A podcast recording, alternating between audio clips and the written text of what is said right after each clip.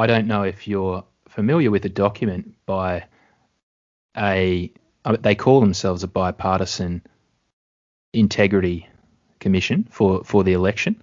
So the TIP. Mm. So it's called. Yeah, I don't know. I don't know much about them. No. So the TIP was uh, it's a transition integrity project is what mm. it means, and it was mm. It was launched in 2019. And I'll quote: "Out of concern that the Trump administration may seek to manipulate, ignore, undermine, or disrupt the 2020 presidential election."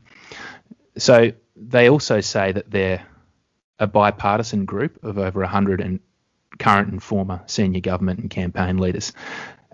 But these people are deeply partisan. I'll just give you an example of some of the key people. John Podesta. Mm. Yep. Uh, wow. Jennifer Granholm, former governor of Michigan. Now, I'll just quote a tweet from her on October 23rd. She said, Not that we want to talk about kids, but is anyone else bothered by GOP obsession over a non-verified story about Hunter Biden's business dealings when when Donald Trump's kids have been verifiably profiting from their dad's name and foreign businesses for decades, including China. Uh, you have Trey Grayson, you have Donna Brazile.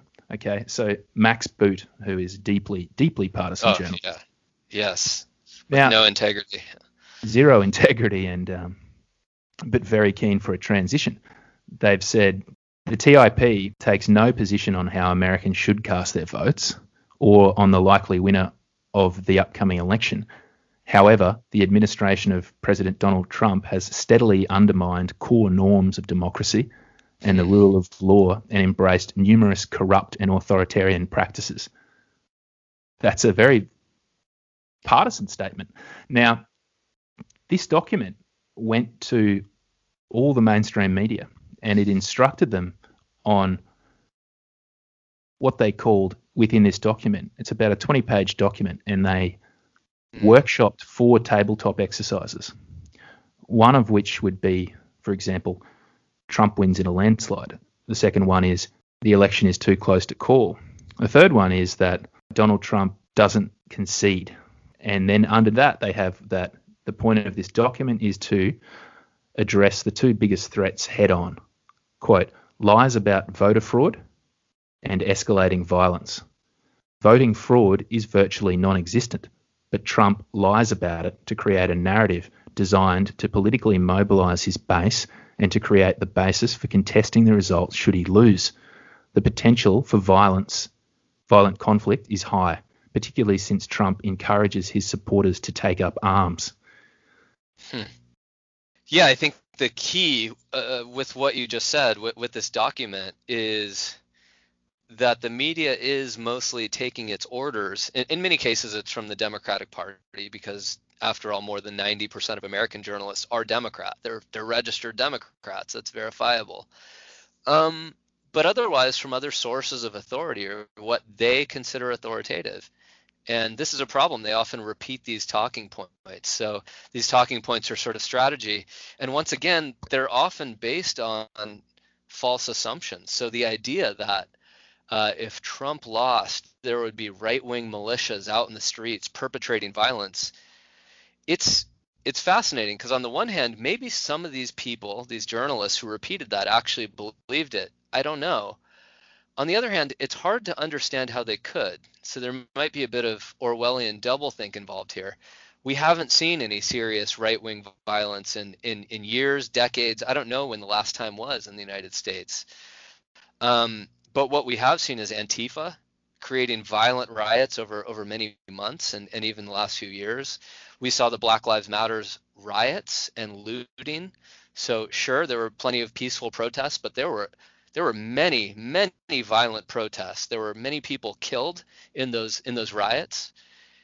And it's pretty clear that Antifa and BLM are not right-wing militias. And yet for months we've been warned this is a big threat in America. And if the right wing doesn't get its way and Trump isn't reelected, these people are going to be out in the streets threatening safety. So this this memo is is obviously false.